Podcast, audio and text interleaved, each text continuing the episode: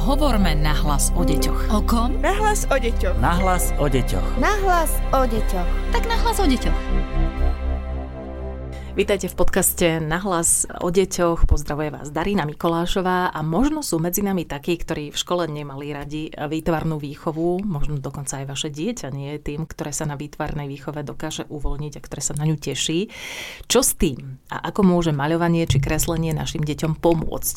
Aj o tom dnes budeme hovoriť s arteterapeutkou Zuzanou Krnáčovou. Vítajte v štúdiu. Dobrý deň.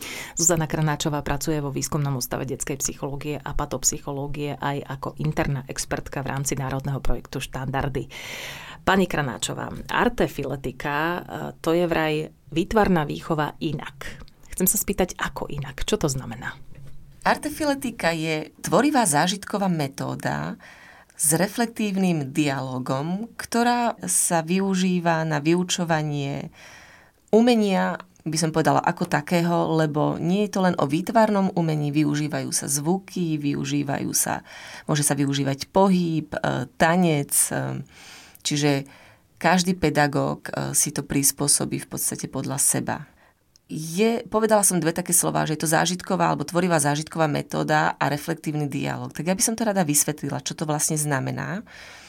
Ten zážitok je nesmierne dôležitý, pretože umenie sa nedá robiť technicky. Umenie nie je technika. Čiže keď vám niekto povie, že nakreslí napríklad zimu, tak takisto sa potrebujete trošku presunúť do vašich spomienok a predstav, ako to o tej zime vy máte, čo ste zažili, čo ste videli. Možno nejaká kresba vám napadne, alebo ilustrácia z knižky, možno vaša spomienka. Ale ak sa nevieme zahlbiť takto do tých spomienok a predstav, tak potom tvoríme schematicky a deti si prirodzene tvoria schémy kresebné. Potom vidíme, že tá zima u každého dieťaťa je vlastne veľmi podobná alebo až rovnaká. Že všade sú guličky, ako pada dole sneh, všade sú bieli snehuliaci, pretože vlastne sú, také, sú to také, také výtvarné stereotypy, ktorými si deti tak prirodzene pomáhajú. Ale ak vy sa dokážete, alebo ak s dieťaťom dokážete ponoriť do tých spomienok a prinášate mu tú predstavu zimy ako keby hlbšie, čiže idete napríklad do pocitov zimy, do, do toho studena, do farieb, do mm, štruktúry ľadu napríklad, e, alebo vločky, tak vlastne dieťaťu otvárate tú predstavivosť o tom, že čo všetko tá zima môže byť. Čiže to je vlastne zážitok, e, dieťa znovu ako keby prežíva zážitok z toho, čo už niekedy zažil alebo videl. To je tá zážitková forma, to sa učiteľ to môže robiť rôznou formou, napríklad imaginácie, čítaním rozprávky alebo počúvaním hudby alebo hrou. A potom prichádza taký ten priestor už na samotnú tvorbu. A práve ten zážitok, ktoré to dieťa pred chvíľkou zažilo, keď si pospomínalo napríklad na tú zimu, tak e, sa umocňuje výtvarný materiál. A ten je nesmierne dôležitý, lebo keď proste dáte dieťaťu len farbičky, z ktorých proste tri sú zlomené a zostane vám červená a zelená, tak sa bude strašne ťažko tá zima kresliť. Ale keď mu dáte napríklad, ja neviem, modrý papier, v rôznych tónoch modrej. Dáte mu tam dajme tomu vatu alebo rôzne také bledé materiály, možno aj bielú látku, možno, ja neviem, nejaké fólie priehľadné alebo bledomodré, tak zrazu ten materiál začne ešte viac provokovať predstavivosť dieťaťa a, a dieťa v tom začína v tom materiáli hľadať tú svoju predstavu. A tam, tam začína práve ten tvorivý proces, kedy dieťa nemusí sa ako keby chopiť toho svojho stereotypu s ceruskou, ale môže začať e, byť veľmi tvorivé práve vďaka tomu materiálu.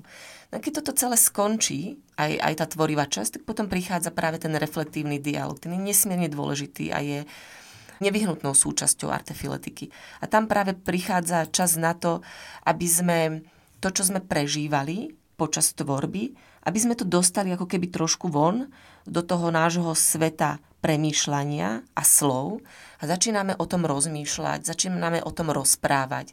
A my sa môžeme rozprávať práve aj o tom výtvarnom materiáli kľudne, o tom, že kto čo použil, ako sa to vlnilo, aké farby tam boli, aké tiene tam boli, aké odtiene tam boli. Ale zároveň môžeme trošku ísť aj do tej emocionálnej časti a rozprávať sa, ako deťom bolo, keď to prežívali. Napríklad, ako sa cítili, či cítili zimu na tele, alebo či sa im dobre pracovalo s tým materiálom. Ja vás e, túto trošku preruším, pretože ono to znie veľmi krásne. Naozaj ja by som si hneď artefiletiku vybrala, pretože ja tiež som bola človekom, alebo teda dieťaťom, ktoré nemalo rado výtvarnú výchovu a znie to tak, že aj bežné dieťa, ktoré nemá v škole rado výtvarnú výchovu, by na artefiletike mohlo poukriať. Je vôbec ale na školách, na slovenských školách artefiletika? Môžeme sa ako rodičia jej dožadovať, že toto chceme pre svoje dieťa? No tak to je veľmi ťažká otázka. Tá artefiletika to určite je. Dokonca sa dá študovať na vysokých školách aj v rámci e, výtvarnej výchovy. Učiteľia výtvarných výchov na niektorých fakultách e, študujú artefiletiku. A či sa jej dá dožadovať, určite sa jej dožadovať dá. A je potom asi na vedení školy, aby hľadalo ľudí, ktorí majú tento výcvik, alebo toto vzdelanie a dokážu s deťmi takto pracovať. Vieme si aj napríklad my rodičia urobiť kurz artefiletiky, aby sme nášmu dieťaťu aj týmto spôsobom viac dokázali porozumieť? Vieme s ním takto pracovať aj my ako rodičia? Kurz artefiletiky sa dá robiť, e, alebo dá sa spraviť aj mimo vysokých škôl. Ja teda tiež vzdelávam artefiletiku. Ja mám napríklad trošku také, ja mám takú predstavu, že tá artefiletika je naozaj veľmi dôležitá práve do tých základných škôl, aby sa najmä na tom prvom stupni upevnil u detí vzťah s umením. Čiže aby sme ich neodradili, ale aby, aby deti ako keby našli tú, takú tú radosť v tvorbe bez toho, aby boli hodnotené, aby boli posudzované. Čiže pre mňa je napríklad dôležité, aby ľudia, ktorí prichádzajú do mojich kurzov, mali možnosť pracovať so skupinou detí. Čiže ak má rodič možnosť pracovať so skupinou detí a niekedy naozaj sa nám stalo najmä, najmä počas covidu a lockdownu, že Hm, to bola skupina detí, ja neviem, susedov a vlastných, tak to bolo možné. A nebola tam úplne tá podmienka, že to musí byť hm, človek, ktorý pracuje v škole, pretože my nikdy nevieme, či, či niekto nezačne o pár mesiacov napríklad pracovať v škole. Ale práve tá skúsenosť hm, a možnosť skúšať si tie techniky so skupinkou detí je veľmi dôležitá pri vzdelávaní. Poďme si ešte povedať rozdiel medzi arteterapiou, o ktorej sa možno, aspoň teda ja mám taký pocit, hovorí viac, e, a artefiletikou. Čom je artefiletika iná a odlišná od arteterapie? Tieto dva pojmy sa naozaj veľmi často zamieňajú, bohužiaľ. A je potrebné, aby v tom bolo jasno, pretože naozaj sú to dve odlišné metódy a prístupy, ktoré sa robia aj s odlišnou cieľovou skupinou. Čiže ak sa teda vrátime k tej artefiletike, tak je to metóda, ktorá môže sa využívať s veľkým počtom detí, je naozaj veľmi vhodná do škôl, do školských klubov alebo do akýchkoľvek skupín detí, kde, kde chceme tvoriť, kde máme náš primárny cieľ tvorbu. A všetky tie emocionálne veci idú s tým ako keby ruka v ruke prirodzene, ale, ale sú sekundárne, nie sú, nie sú naozaj najdôležitejšie preto, aby tá artefiletika tam vlastne fungovala. Ďalšia dôležitá vec pri artefiletike je, že pracujeme práve s tým momentálnym zážitkom, nenazeráme ako keby do minulosti, do nejakých osobných bolačiek človeka alebo dieťaťa. Mm, takisto, čo sa týka rodiny, tak tie témy sa väčšinou netýkajú rodiny ale takých tých uh, vecí okolo nás, uh, prírody, uh, umenia. Čo sa týka naopak arteterapie, tak arteterapia je terapeutická disciplína, čiže tam naozaj už pracujeme veľmi intenzívne s tým emocionálnym príbehom človeka. Vieme, kde sú rôzne hĺbky toho prežívania. Dokážeme s nimi pracovať. Máme na to samozrejme vzdelanie, ak sa do toho púšťame a vieme, že tá arteterapeutická práca málo kedy napríklad prináša ako keby úplne tie také tie pozitívne pocity. Ona mm. veľakrát práve, že rôzne negatívne pocity vyplavuje. A ja ako odborník s tým potrebujem vedieť pracovať, rozumieť tomu a, a vedieť ich aj predpovedať vlastne. Vy ste mi hovorili predtým o rôznych technikách, ktoré vy využívate. Ja by som bola veľmi rada, aby aby sme aspoň o niektorých rozprávali. Napríklad ma veľmi zaujala ako, ako rodiča technika kresby lúky. V čom spočíva? A zároveň poďme možno konkretizovať aj tie, aj tie ďalšie. Nie je to ani tak technika ako aktivita. Na Slovensku máme výbornú knižku od Jana Slavíka Divej si tvoř a povídej, kde je množstvo výtvarných aktivít artefiletických, ktoré sú krásne rozpísané práve aj s tou prípravou, aj s tým, čo sa vlastne očakáva alebo čo môžeme očakávať pri tejto technike s materiálom a potom niektoré techniky majú rozpísaný práve aj ten reflektívny dialog. A jedna z tých aktivít, ktorú mám ja teda veľmi rada, je napríklad aj aktivita lúky, také jarné lúky a táto aktivita je o tom, že deti vlastne vyvstáva, alebo stavajú z kúskov látky takú jarnú lúku a všetko, čo sa v tej lúke odohráva. Ja som si trošku do tejto aktivity pridala aj to, že vlastne tvoria m, mm, napríklad malých chrobáčikov a potom im hľadajú nejaké príjemné miesto, kde sa tie chrobáčiky cítia bezpečne. Pracujeme vždycky a čím menšie deti, tým viacej pracujeme so symbolikou. Nepotrebujeme e, rozprávať o tom, že čo sa naozaj aj deťom môže diať, ale práve tá symbolika je veľmi bezpečná a, a veľmi hravá. A Deti potom hľadajú v tej lúke, najskôr ju vytvoria a potom hľadajú pre toho svojho chrobáčika, na ktorého sa už trošku tak ako keby naviazali, pretože si ho tvoria, okolo toho bola nejaká imaginácia, nejaký príbeh a, a tí deti vlastne uh, už majú svojho chrobáčika vytvoreného a hľadajú mu príjemné miesto. A my sa potom napríklad rozprávame v tej reflexii o tom, že že kde sa ten chrobačik cíti príjemne, čo mu robí dobre. Má rád tmu, má rád slniečko, má rád vodu, má rád, keď je napríklad sám, schovaný alebo potrebuje mať okolo seba iných priateľov, kamarátov, iné, iné chrobáčiky. A deti majú možnosť ako keby aj pretvárať znovu to, čo vytvorili, posúvať tých chrobáčikov rôzne. A taká reflexia kľudne môže končiť tým, že sa pozrieme na farebnosť lúky a ideme po tej ako keby výtvarnej rovine reflexie, ale môžeme v tej reflexii sa napríklad trošku venovať aj tomu, že či vieme, čo nám robí fajn, dobre, či my máme také miesto, kde sa máme dobre. A, a tie odpovede môžu byť veľmi jednoduché. Je mi dobre v mojej izbe, je mi dobre v mojej posteli, je mi dobre s mojou mamou alebo s mojim kamarátom. A ono to vyzerá jednoducho, ale to sú veľmi ako keby zložité procesy, kedy si dieťa uvedomuje, že kde sa cíti bezpečne, kedy, uh, či je to nejaké miesto, či je to nejaký priestor, alebo človek, alebo vzťah, alebo je to on sám. Čiže toto sa tí deti vlastne veľmi prirodzene hravou formou učia práve pri napríklad aj takejto aktivite. A zároveň sa môžete krásne dozvedieť aj, kde sa to dieťa cíti nebezpečne, že vám to dokáže aj povedať. Áno, a toto sú presne tie predely, kde ja by som napríklad už do toho nebezpečia alebo do toho ohrozenia nešla, pretože je to artefiletika, nepotrebujeme. A tam sa to trošičku môže zamieňať už potom tie otázky s arteterapiou. Čiže Určite je dôležité veľmi držať sa práve toho výtvarného procesu, čo sa tam deje a keď e, učiteľ sa necíti zručne, tak e, kľudne môže ísť práve po tej výtvarnej forme, pretože už to, že to dieťa spravilo, že to dieťa hľadalo pre toho chrobáčika to príjemné miesto, niekedy úplne stačí, nie je potrebné sa rozprávať potom o sebe, ako to mám ja. Veľa sa hovorí o tom, že odborníci vedia vyčítať z kresby, ktorú dieťa nakreslí alebo namaluje veľa vecí. Môžeme aj my, rodičia, si dokázať všimnúť niečo na kresbe a vyčítať z nej? Niečo, čo by nám mohlo um, napríklad pomôcť aj vo vzťahu k dieťaťu, aj s, s problémami, ktoré dieťa napríklad trápia? Vieme to aj my rodičia? No, odborníci používajú rôzne kresebné testy diagnostické, ktoré ale vedia vyhodnocovať na základe nejakej symboliky a vzťahov týchto symbolov. A sú to také veľmi špecifické testy, ktoré ale takisto nie sú ako keby validné sami o sebe a odborníci potrebujú mať okolo toho ešte, ešte ďalšie iné doplnkové testy.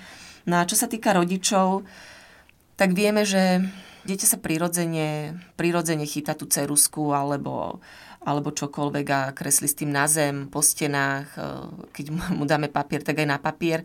A je veľmi dôležité, ako sa k tomu rodič postaví, pretože môžeme mať 5-ročné, 4-ročné dieťa, ktoré už nechce kresliť, lebo častokrát počúva, že je, minenky, to je hrozné, to, čo si nakreslil, to je jaká machula, to je jaká čarbanica.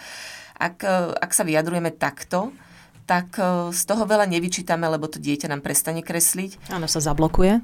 Ale keď e, necháme to dieťa kresliť voľne, tak nemyslím si, že rodič vie vie ako keby, alebo že je dôležité vyčítať priamo z kresby niečo. My to dieťa vidíme komplexne ako malého človeka, s ktorým proste máme vzťah a zažívame s ním rôzne veci počas celého dňa a kresba je len jednou z tých vecí, ktoré vlastne dieťa tvorí. Čiže to, čo my vieme odčítať, ak sa nám niečo nezdá na kresbe, tak e, je potrebné dieťa možno trošičku viacej sledovať a pozrieť sa, že či aj v iných situáciách je dieťa zmenené, alebo sa trošku ináč správa, alebo nám chce niečo tou kresbou naznačiť. Takže je dôležitý možno aj postoj nás rodičov. Hovorí sa, že keď dieťa kreslí, nemali by sme mu do toho príliš zasahovať, usmerňovať ho, hovoriť mu, ako, ako ste vy spomenuli, že toto je veľká machuľa a, a prestaň kresliť, alebo vysvetli mi, čo kreslíš.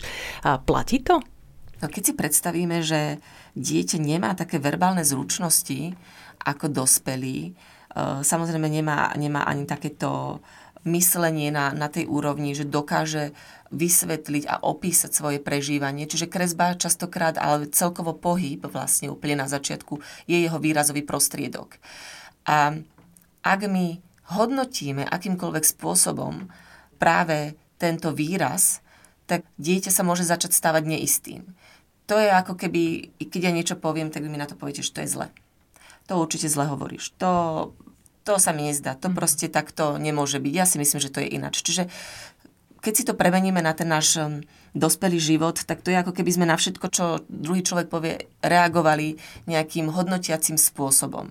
Tak uh, si treba uvedomiť naozaj, že tá kresba a pohyb dieťaťa sú veľmi dôležitým komunikačným prostriedkom a preto naozaj neodporúčam nejakým spôsobom kresbu hodnotiť. To, čo môžeme robiť, a to, čo deti radi majú, je keď tú kresbu s tým dieťaťom popisujeme. Keď dieťa sa príde za nami a spýta sa nás, že či sa mi to páči, tak napríklad ja zvyknem kresbu popísať. A je veľmi zaujímavé, že ja keď kresbu popíšem, že vidím tam strašne veľa čiar a tak sa nejako kryžujú a tu vidím hrubé čiary a tu, tu také tenšie čiary, tak to dieťaťu väčšinou úplne stačí, aby začalo ten príbeh rozprávať samo a vlastne zistíme, že dieťa vôbec sa nezaujíma o to, že či mne sa to páči alebo nie, ale či sa ja viem na to napojiť, alebo sa na to napojiť neviem. A to si myslím, že je dôležité, lebo častokrát za tými kresbami sú isté príbehy, ktoré sa odohrávajú v hlave detí. A my sa môžeme k tomu vzťahovať iným spôsobom ako posudzovaním, ale môžeme sa napríklad zaujímať, že čo sa tam deje, porozprávaj mi o tom alebo ako som hovorila, popisom a dieťa už potom rozpráva samo. Veľakrát sa ale stáva, e, že dieťa príde za nami s istou kresbou a my zareagujeme, alebo väčšina rodičov teda e, zareaguje, je, to je krásne. A pritom si to vôbec nemyslíme, lebo to možno pre nás ani také krásne nie je. Je to správny postoj rodiča, že máme na každú tú kresbu nášho dieťaťa reagovať, že mm, to je krásne, e, naozaj si ma veľmi potešil a podobne, alebo to až veľmi preháňame v tomto smysle. Ja si myslím, že to je veľmi ťažká otázka, ako deti a ľudia potrebujú byť nejakým spôsobom utvrdzovaní v tom, že ich máme radi a že veci robia dobre, ako robia. A trošku mi rodičia takisto učíme, podľa mňa, nevedome deti, aby si pýtali túto spätnú väzbu takýmto spôsobom, mm-hmm. že či je to pekné. Sú deti, ktoré proste nezaujíma, že či je to pekné alebo to nie je pekné, ale sa chcú o tom rozprávať. Keď dieťa nemá tú spätnú väzbu stále o tom, že je to pekné a nie je to pekné, tak e, v podstate ho to ani nezaujíma, alebo vie, že ten rodič sa vie k tomu stiahnuť, ako som pred chvíľkou hovorila. A či je to chyba? Podľa mňa nie je vôbec chyba ohodnotiť veci, keď sa nám páčia, ale z, napríklad nenasilná komunikácia s tým pracuje veľmi pekne, že môžeme povedať, že sa nám to páči, ale povedzme, prečo sa nám to páči. Buďme veľmi konkrétni, čo nám to prinieslo, čím nás to potešilo, akú radosť nám to v živote spravilo. Čiže my môžeme takisto sa vzťahovať aj ku kresbe dieťaťa svojho spôsobom, že proste sa mi páči, aké sú tam živé farby, že z toho ide ten pocit radosti a možno lásky alebo radosti z, z nejakého toho zážitku dieťaťa a že si viem predstaviť, že keď sa budem na to pozerať ja, tak sa budem cítiť rovnako. Čiže skúsme pracovať ako keby aj hĺbšie my s tým, ako vnímame tú kresbu a byť naozaj autentický v tom, že ak povieme, že sa nám to páči, tak je to aj pravda a naozaj hľadáme v tom, čo sa nám páči. Áno, autentický a pravdivý. Veľakrát sa stretávame s takými, dá sa povedať, v úvodzokách predsudkami, že napríklad farba smútku musí byť uh, iba tmavá a tak ďalej, ale vy ste mi hovorili, že vás osobne isté dieťa prekvapilo tým, že malo úplne iné videnie farby smútku napríklad. O tom by sme ešte mohli porozprávať.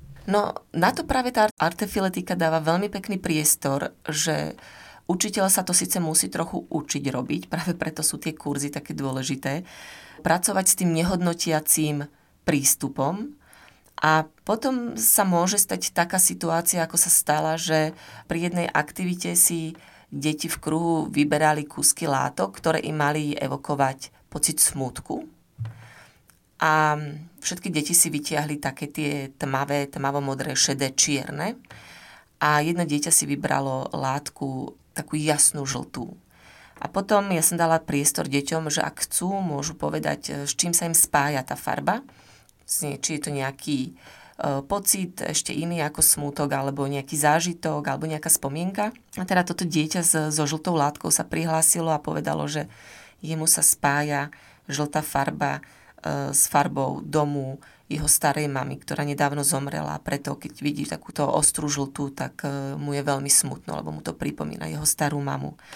Čiže tu vlastne dávame priestor nie len tomu dieťaťu, naozaj prežiť to, čo prežíva a ešte nám to aj povedať, ale zároveň počúvajú ostatné deti a zistujú, že, že veci nie sú tak, ako ich máme vždycky zakodované stereotypne, že proste a spoločensky, historicky, že to tak vždy musí u každého byť. A je veľmi pravdepodobné, že tento chlapec možno o pár mesiacov už nebude žltu spájať so smútkom, ale práve v tej chvíli, kedy sa to dialo, mal taký silný zážitok a také silné prežívanie práve pri tejto farbe, že, a spomienky teda, že pre ňoho žltá bola taká.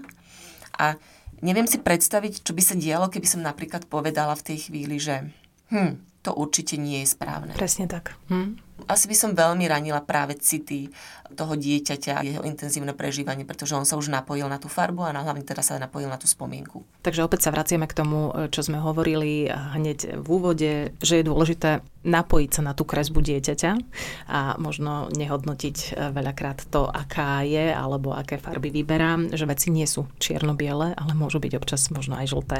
Ďakujem veľmi pekne. Rozprávali sme sa s arteterapeutkou a liečebnou pedagogičkou Zuzanou Krnáčovou Kováčovou. Dnes to bolo o artefiletike. Ak máte akékoľvek otázky, ktoré nám chcete adresovať, nech sa páči. Nahlas o deťoch zavináč woodpub.sk. Pani Krnáčová, ďakujem vám veľmi pekne za váš čas a za to, že ste prišli do nášho štúdia. Ďakujem a ja veľmi pekne a dúfam, že sa budete stretávať s artefiletikou na vašich školách. Podcast Nahlas o deťoch realizujeme v rámci národného projektu štandardizáciou systému poradenstva a prevencie k inklúzii a úspešnosti na trhu práce. Projekt sa realizuje vďaka podpore z Európskeho sociálneho fondu a Európskeho fondu regionálneho rozvoja v rámci operačného programu Ľudské zdroje. Hovorme nahlas o deťoch. O kom? Nahlas o deťoch. Nahlas o deťoch. Nahlas o deťoch. Tak nahlas o deťoch.